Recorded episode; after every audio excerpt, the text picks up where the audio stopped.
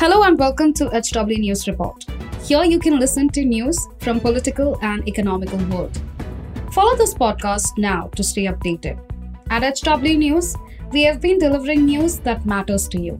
Our goal is to present you with information that simulates conversation around topics of larger public importance that are often lost in the noise of shrill prime time.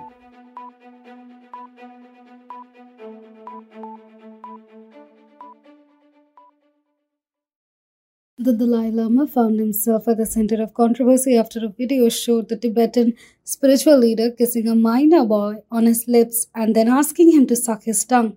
The video, which was gone viral on social media platforms, has evoked a furious response from the netizens.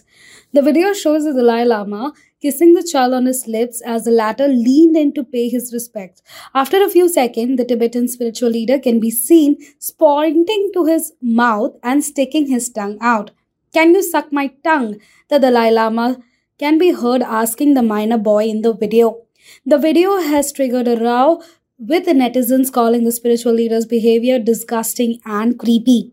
The Tibetan spiritual leader has now apologized for the incident and said that he often teases people he meets in an innocent and playful way, even in public and before cameras. The statement added that he tends to interact with people in a playful and innocent manner. A video clip has been circulated that shows a recent meeting when a young boy asked His Holiness the Dalai Lama if he could give him a hug.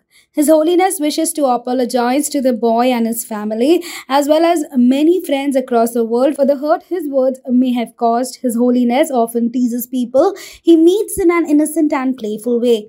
Even in public and before cameras, he regrets the incident, the statement read. The widely circulated visual showed the Nobel Peace Prize laureate sticking out his tongue and asking the boy to suck on it while the latter was paying his respect. The Dalai Lama also had earlier entered controversies in 2019 for saying that if his successor were to be women, she should be more attractive. He later apologized for the statement.